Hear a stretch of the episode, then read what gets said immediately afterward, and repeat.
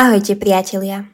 Počúvate Vianočný špeciál podcastu Kunstkamera, v ktorom sa však nebudeme venovať vianočnej téme. Namiesto toho si pripomenieme významného slovenského maliara, grafika a ilustrátora, ktorý napríklad svojimi návrhmi posledných československých bankoviek zasiahol do života obyčajných ľudí aj bez toho, aby si to uvedomili. Reč bude o Albínovi Brunovskom, ktorý by dnes, na prvý sviatok Vianočný, oslávil 86 rokov.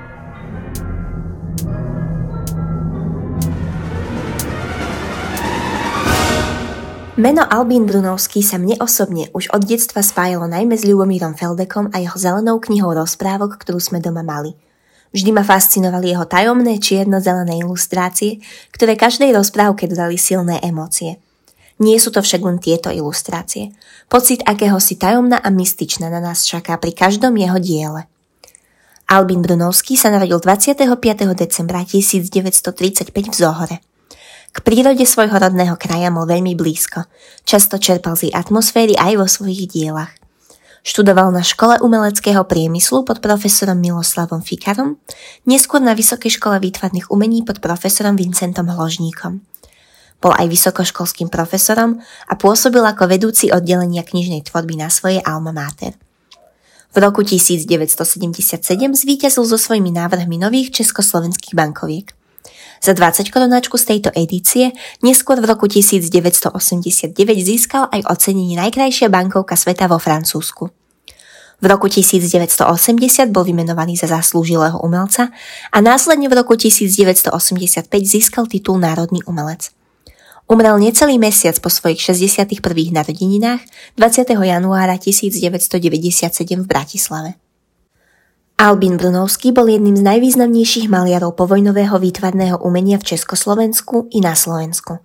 Pohyboval sa v rôznych oblastiach, ako grafika, maľba, knižná ilustrácia, známková tvorba či scénografia. Rovnako rád experimentoval s technikami.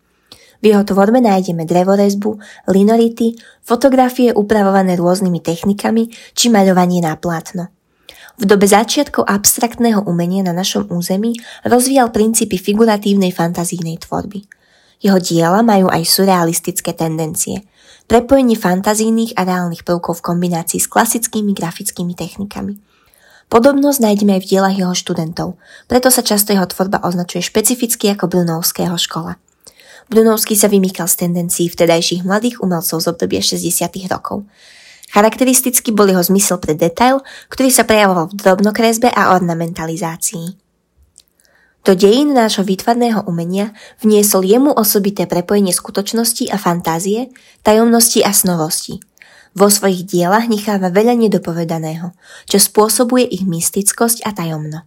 Používal množstvo ikonografických atribútov či symbolov z rôznych historických období, jeho diela boli a sú vystavované v múzeách po celom svete. Napriek jeho skorej smrti žije jeho predstavivosť ďalej v stovkách ilustrácií, grafík, malieb či iných jeho prác. Jeho diela sú nadčasové a ponúkajú zamyslenie aj nám v dnešnej dobe. Na pripomenutie jeho bohatej umeleckej činnosti sme si pre vás pripravili výber z jeho diel, ktoré nás v Kunstkamere oslovili najviac.